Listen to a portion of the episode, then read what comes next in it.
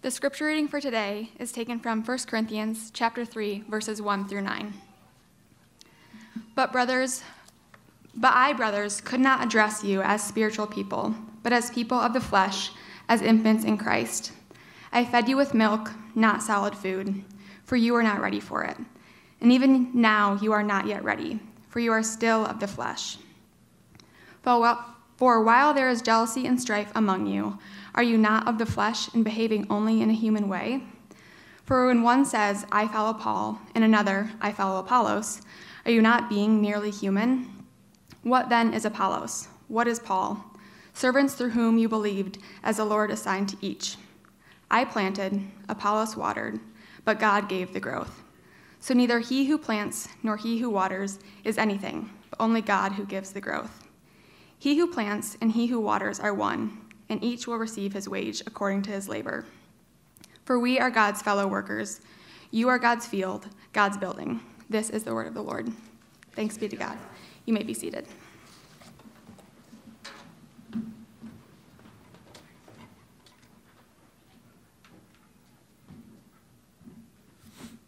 Well, good morning and welcome again to Holy Trinity. Uh, Jesse, thank you for the announcement on the brackets. Just want to say that my wife is in third place out of 16 in our bracket. Way to go, Amy. And I'm in fifth place, so I'm about 70 points behind her. Um, so, yeah, if you could just pray that Kansas wins, uh, that would be great. No, I do have Duke and Kansas in the Final Four, so I have them playing each other. So I'm I'm doing okay still. I just I do want to say thank you to all of those who showed up on Thursday night to help us move in. Um, some of you are, are brand new this morning and are trying to like put some pieces together about what the heck these people are talking about about space and things like that. But um, we met in a building for about 14 years. Um, north of the river, and then COVID kind of bounced us out. And then a year, really two years ago, we went virtual in our services, and then for a year, we've been bouncing around at hotels. So we signed a five year lease at a location at 218 South Wabash. So that's kind of what's happening, but it has been um, pretty dramatic for those of us who are kind of closer to the action on this to watch what's happening. It was only actually five weeks ago that we went before the zoning board at the city of Chicago. Um, so for us to actually be moving in right now is is pretty astounding. Uh, even the the little tidbit that you're hearing about the chairs is kind of humorous because we knew that we could order some chairs for us to have there.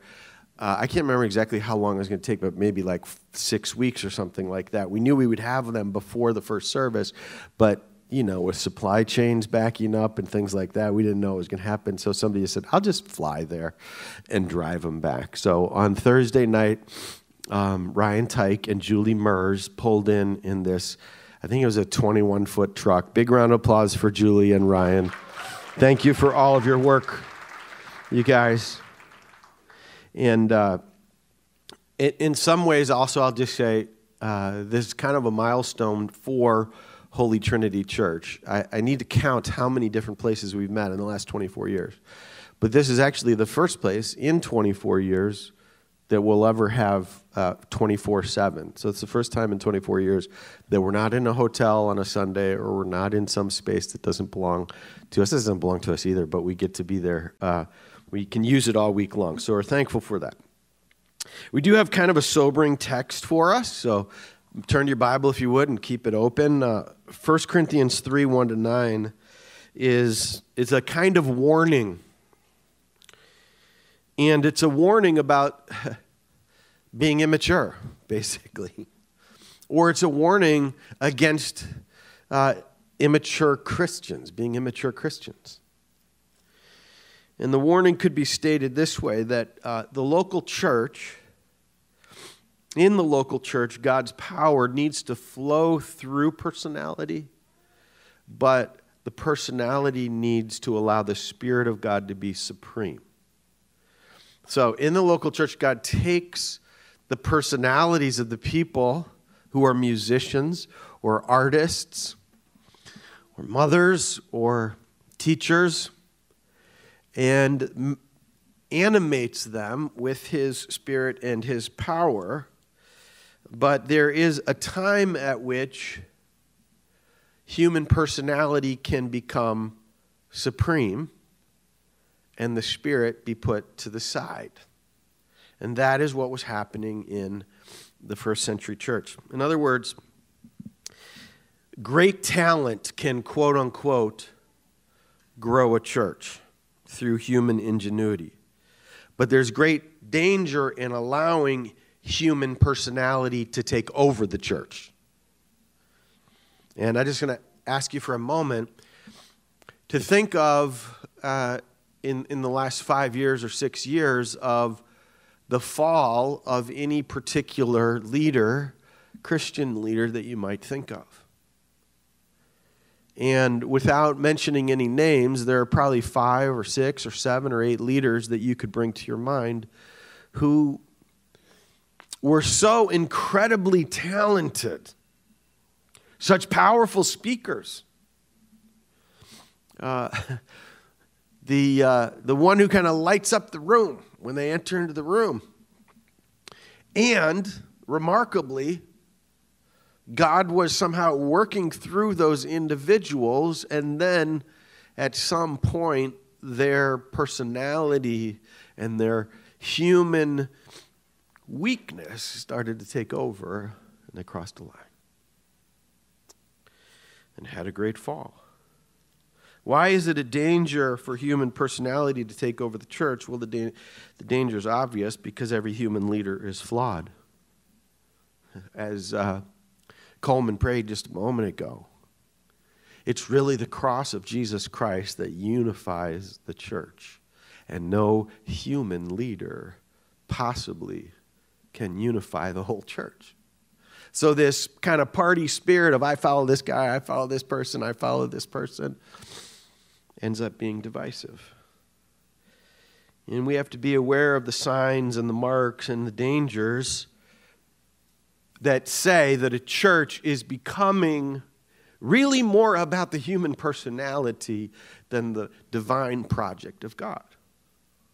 And I think what Paul is doing in this text is saying, watch for the markers. Be a savvy people. Know the difference between the church as it's veering off towards a human project, and the church as it's continuing on the path of a divine project. What does that look like? What are the dangers? I know for a fact that some of you this morning are still licking your wounds from a previous church where you saw someone fall, someone you trusted, someone that you looked up to who gave in to their own flesh. And you saw the dangerous of human personality emerging. Mike Cosper, the director of podcasts at Christianity Today, writes this In many ways, it's an old story from King David to Ted Haggard. We see leaders rise to power and discover both a sinful sense of entitlement and an opportunity to indulge it. That's often what happens as people, quote unquote, climb the ladder of uh, celebrity ministry. There's not only a sense of entitlement, but then there's an opportunity to indulge in it. Cosper goes on and is referring to his the rise and fall of Mars Hill, and he says, um, what, what began to be seen behind the scenes was an abusive culture of manipulation and domineering, all oriented around the feeling that the congregational spiritual and numerical growth was bound up in a leader who was too big to fall. He says, in telling this story, we found that churches and ministries found success when they organized themselves around the talent and the vision of a single leader. And when conflicts or questions of character emerged, all of the incentives were stacked in the leader's favor. The Apostle Paul is writing to a context that is very similar to our North American context today, a celebrity oriented culture. There's a group of people who were the teachers, who were the philosophers in the first century who were called sophists. And the people who were the most profound speakers, the most eloquent teachers, the ones who had the most power in the way that they spoke, were the ones that were lifted up. And when the Apostle Paul, as I said a couple weeks ago, probably a short, bald, bow legged man, uh, stood up to speak. They're like, who is this guy? How come he doesn't have the megachurch pastor's shoes on? How come he doesn't speak the language of the hip culture of Corinth? What Paul was afraid of was that the people were losing their grip on the message of Christianity, which is that a sovereign king was crucified on a cross. What a picture of human weakness and not human power. So, the title of my message today is The Dangers of Personality for the Local Church. And what Paul is claiming in these verses 1 to 9 is that there's two ways to look at the local church. One way you might call in verses 1 to 4 the human project. And then the second way in verses 5 to 9 is kind of a divine project. And he's, he's giving out some warnings about this is what it looks like when a church is moving towards immaturity. And he mentions some characteristics like immaturity and jealousy and division. And uh, so I just want to look at those two sections with you. And what I really want you to do as a kind of takeaway is to keep the cross of Jesus right at the center so that you're thinking about his work on the cross as the one who can unify every human personality, powerful and weak, the, the rich and the poor, men and women, adults and children. Let's bow our heads in prayer. Our Father in heaven, help us to see the church as you see it, as a divine project that you are working on and give us the signs to guard us from the danger of following human personality rather than you. We pray this in the name of Jesus. Amen. So, verses 1 to 4, the church is a human project, and I'll state the point this way that the local church can drift towards immaturity when it elevates human personality. So, whenever the personality of the individual leader or leaders is elevated, the church drifts towards immaturity. You can see this in, in particular in the, the last part of verse 4, where it says, For when one says, I follow Paul, and another, I follow Apollos, are not you being merely human? In other words, you're investing yourself merely in the human leader. There's a there's a book by Nietzsche, and I'm just grabbing the title of it, that's called Human, All Too Human. And uh, he wrote it because of, he wrote it after a break that he had with Wagner, the musician. But it expresses for me, the title does, the kind of sigh of the Apostle Paul as he looks at the Corinthian church, just saying, You're human. You're just all too human. And the church is, is not a personality cult of Apollos or Paul. And if it ever becomes one of any particular leader, then it is in great danger. Now, when I, as soon as I say that, it's like, well, yeah, duh, that's obvious and true. And yet, that's what's been happening in North American evangelicalism over the last 20 years is somehow celebrity culture has been lifted up. So, what are some of the marks here of the church merely as a human project. It's actually pretty straightforward. I'm just going to give you a few signs, three or four of immaturity when the church is drifting towards a human project. The first one is milk, not meat.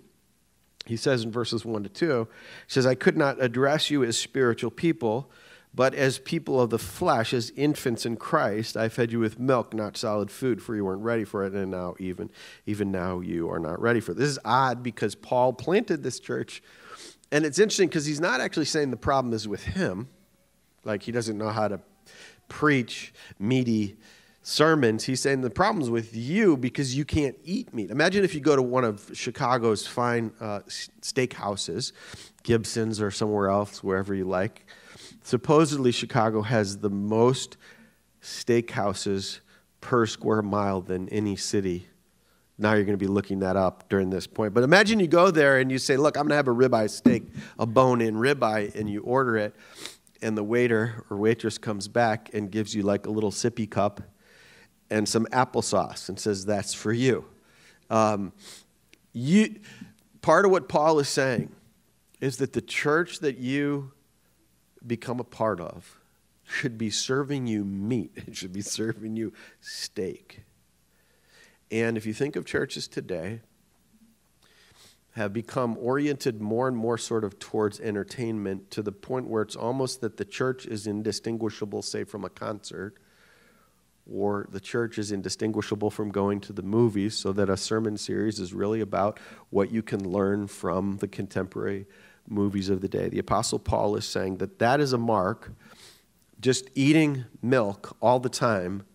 Imagine how stunted someone would be if they only drank milk. He's saying, I mean, this is an insult, really. He's trying to insult them. You're a bunch of babies, is what he's saying. You're a bunch of infants at the moment.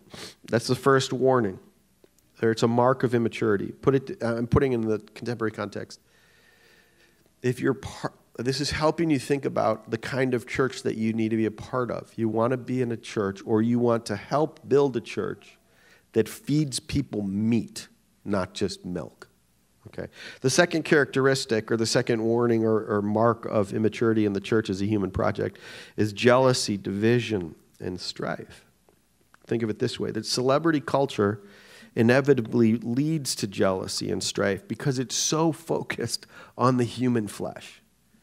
The, the word flesh here is, is contrasted with the word spiritual. He says, I couldn't address you as spiritual people, but as spirit, but as people of the flesh, as infants in Christ. And he's talking about, he's not talking necessarily just about the physical flesh. He's talking about all the kind of human desires that we have, which are not necessarily wrong, but kind of coarse within us. And he's contrasting that with the Spirit of God being within us. And he's saying that if we primarily operate according to our desires, what we want, desire for comfort, desire for intimacy, desire, desire for uh, sexual intimacy, desire for power, those kinds of things, then eventually the church is going to have these kinds of things in it division, jealousy, and strife. Maybe, maybe a way to interpret uh, the word strife there is sort of like drama. Um, when the peace of God is on a church, the presence of God is on a church. And when this kind of competitive um, dissension is within the church, it's, it's become a very human place. And that's what Paul is saying here is that it's a second mark. The, the explosion of technology in our culture has made the possibility of celebrity culture to become a kind of almost infinite mosaic of mapping and so, what hap- what's happened today is this kind of digital and capitalistic segmentation of America has sold us into all of these little micro cultures that where we view our way of looking at the world as being primary and being right. You can see this in the church again when people are like, well, this is the guy that I follow, and someone else says, this is the person that I follow. But it also happens politically as well. So that what can happen to churches is they become really um, operating platforms of a political party. So that the, on either side, left or right, so that the people's allegiance to Joe Biden or Donald Trump becomes higher and clearer to the world than someone's allegiance to Christ. And this is what Paul is saying. He's saying that when you get so invested in personalities, whether it's a church personality or a political personality, inevitably division comes. Because again, no person can possibly unite us. So that is a characteristic of a immature church, or that, that we're moving in an immature direction. Milk, not meat, jealousy and strife, and then just fleshliness and this kind of personality emphasis. You can see the personality emphasis again at the end of uh, the, that section, verse 4. For one says, I follow Paul, and another, I follow Apollos. Are you not being merely human? We saw this in chapter 1. What I, what I mean is that each one of you says, I follow Paul, I follow Apollos, I follow Cephas, or I follow Christ. And he says, Is Christ divided? There's a great section in um, Dietrich Bonhoeffer's Life Together where he contrasts this idea of the the human and the spiritual. And I'm just going to read this to you, a little section um, where he talks about the church being a spiritual and not a human reality. He says, Because Christian community is founded solely on Jesus, It is a spiritual and not a psychic reality or a fleshly reality. It, in this, it differs absolutely from all other communities. He's saying the church is the one community in the world, the one institution in the world that has a spiritual connection to it rather than a human connection to it. So this is different than your tennis club. This is different than your sports club. He says, um, it's created only by the Holy Spirit who puts Jesus Christ into our hearts as Lord and Savior.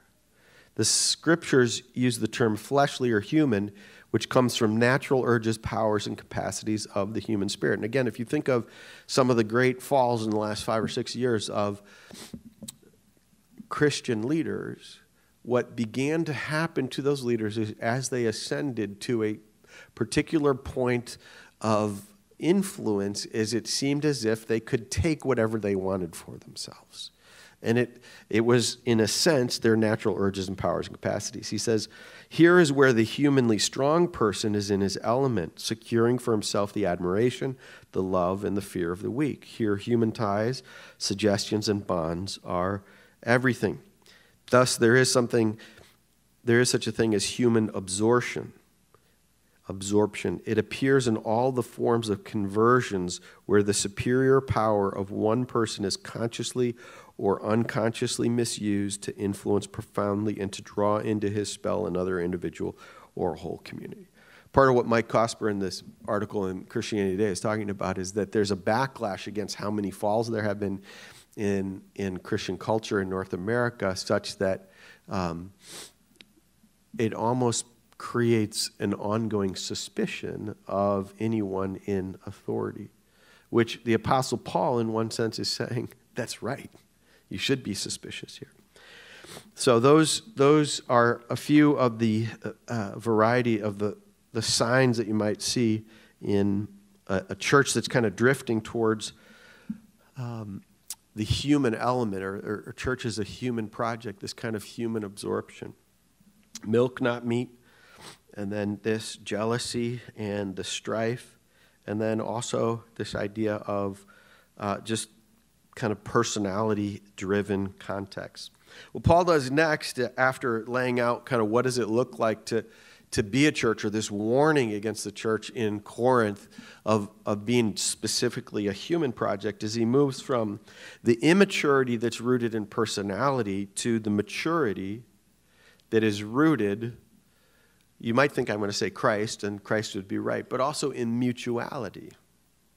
So, what Paul does now is say, that rather than the expression of a uh, immature church which elevates certain personalities there's a certain kind of mutuality in a truly biblical church where all of the gifts are being used by the people of god and that's what he expresses next so rather than asking what are the characteristics of a church that's swerving towards the human here's a few characteristics of the church as a divine project and uh, in a little bit, we're going to sing.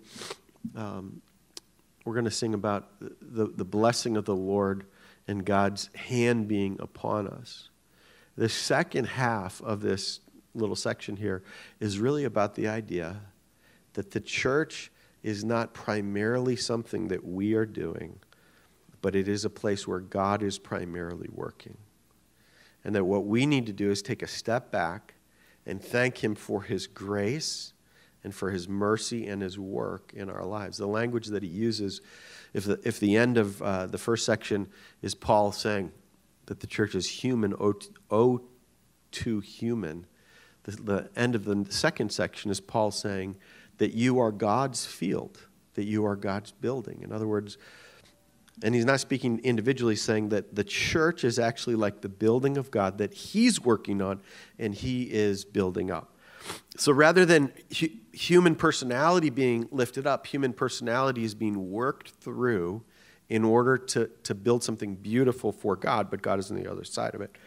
So here's a couple characteristics of the divine project. The first one is humility.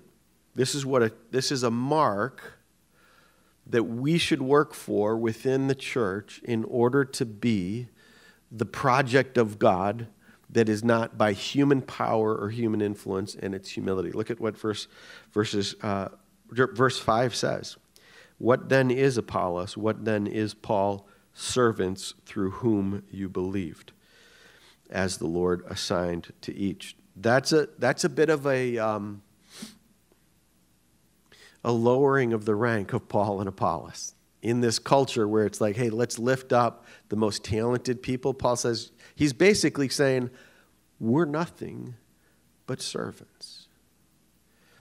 And why is that? It goes back to what Joel preached on last week that if the one who is the Son of God was willing to become the servant of all, how in the world would the church be a place where personalities are exalted if the way of the Son of God is one of servanthood? That's what Paul is saying. Everyone there's that saying that says, you know, everyone wants to be a servant until you're treated as a servant, right? Uh, until somebody tells you what to do or bosses you around.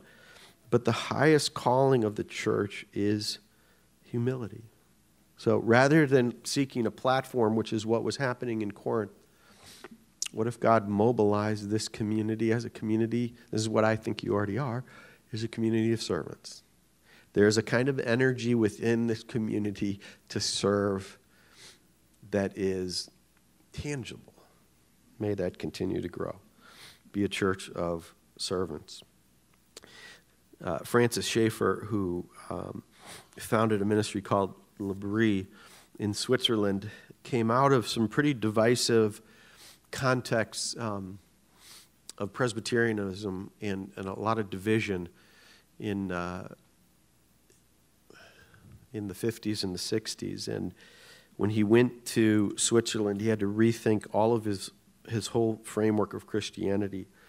And he has this imagery that I just want to uh, lift up for you that has to do with what it looks like when the, the Lord's work is being done in the Lord's way. And he has these three concentric circles. And the first concentric circle is what you might call um, orthodoxy or kind of right theology. He says that tr- true, churches need to to believe certain things about who Christ is and what Christ has done. But he says if that's all there is, if a church is only focused on theology, then pride is going to eventually enter in, right?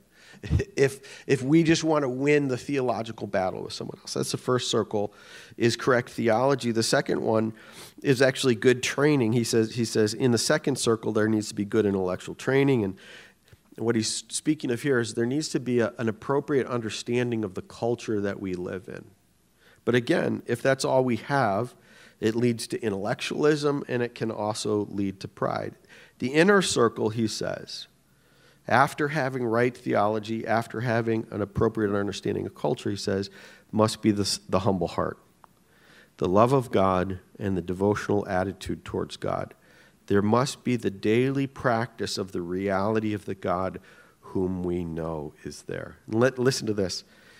When each of these thir- circles is established in its proper place, there will be tongues of fire and the power of the Holy Spirit. Then at the end of my life, when I look back over my work since I have been a Christian, I will see that I have not wasted my life. The Lord's work must be done in the Lord's way basically, what Paul is saying is whenever pride creeps in, then the Lord's work is not being done in the Lord's way. I don't know how good you are at saying, I'm sorry. I need to work on it. There's some great texts, though, in the Bible, 1 Corinthians 13, where it talks about, and this is where humility comes in, about like being able to say, I'm sorry I wasn't patient. I'm sorry I wasn't kind. I'm sorry I insisted on my own way. This is what Paul is talking about in the local church. When it's a divine project, humility is there because the King of Kings humbled himself. After humility, then comes uh, what you might call a second characteristic, which is mutuality and collaboration. Paul says in verse 6, he says, I planted, Apollos watered, but God gave the growth. And what we sometimes want to do is take credit for whatever part of it was that we did. And Paul is saying, after humbling yourselves, also think about elevating others and then saying it was God that worked through us. There's no one person who is responsible for the establishing of the churches in the city of Chicago. That's a movement of God. There's no one person that's responsible for the establishing of Holy Trinity Church. It has been a work of God. One of the antidotes to building up human personality is viewing the work as a shared labor. If you think of the best leaders, what are the qualities of the best leaders when you congratulate them on a, a great coach? When you say, Look at what you've done, coach, always says, It was the team, it was the rest of them who did. I've never been able to get here except for them. And that's what Paul is saying here. Saying, It wasn't me, it wasn't Apollos, it was both of us, but actually it was God who is giving the growth. That's why the unleashing of the people of God is so important. Like, this isn't my church or Sully's church or someone else. This is the church of God. And that's why the unleashing of, of God's people is so, so important. Last thing is, after humility and then mutuality and collaboration is a deep sense of faith. You see what the Apostle Paul says here at the end. He says, he has faith on two levels. One is he has faith that he's a co laborer for God. And that's the final song that we're going to sing is about God working through us in our labor to establish the work of his hands. And then also that we are God's project. Think about the humility it takes to look up to him and say, God, we like to say, I'm going to go buy a field, I'm going to go build a house, I'm going to go do something. And here Paul is saying, No, God has bought you and made you into his field. God has bought you and made you into his household. There's no source of power for God's people. Mrs. Schaeffer, For preaching or teaching or anything else except Christ himself. And apart from Christ, anything which seems to be spiritual power is actually the power of the flesh. Doing the Lord's work in the Lord's way is not merely a matter of being saved and then simply working hard. After Jesus ascended, the disciples waited quietly for the, in prayer for the coming of the Spirit. And their first motion was not towards activism Christ has risen, let us now be busy. Though they looked at the world with Christ's compassion, they obeyed his clear command to wait before they witnessed. If we who are Christians and therefore indwelt by the Spirit are to preach to our generation with tongues of fire, we must also have something more than an activism which men can easily duplicate.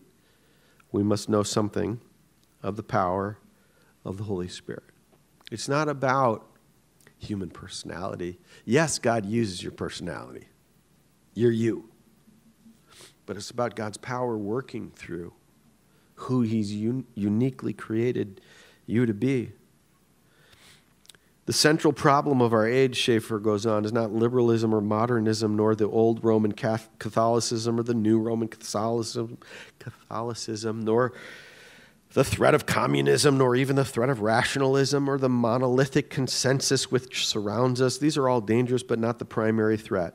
The real problem is this the church of the Lord Jesus Christ, individually or corporately, tending to do the Lord's work in the power of the flesh rather than of the Spirit. The central problem is always in the midst of the people of God, not in the circumstances surrounding them. So, as we move out of this building, as we move into a new building, there could be a temptation to think we've done something on our own or that we don't need God's power. But all along, in this last year, if you remember a year ago, felt so strange at Easter to be seated with people like you hadn't seen for a year, you didn't know who they were, wearing masks on, six feet apart. And my own sense is God has created us into a, a sweet community in the, in the last 12 months. But part of that comes from us continually depending upon Him every step of the way. God lead us, God direct us, God guide us.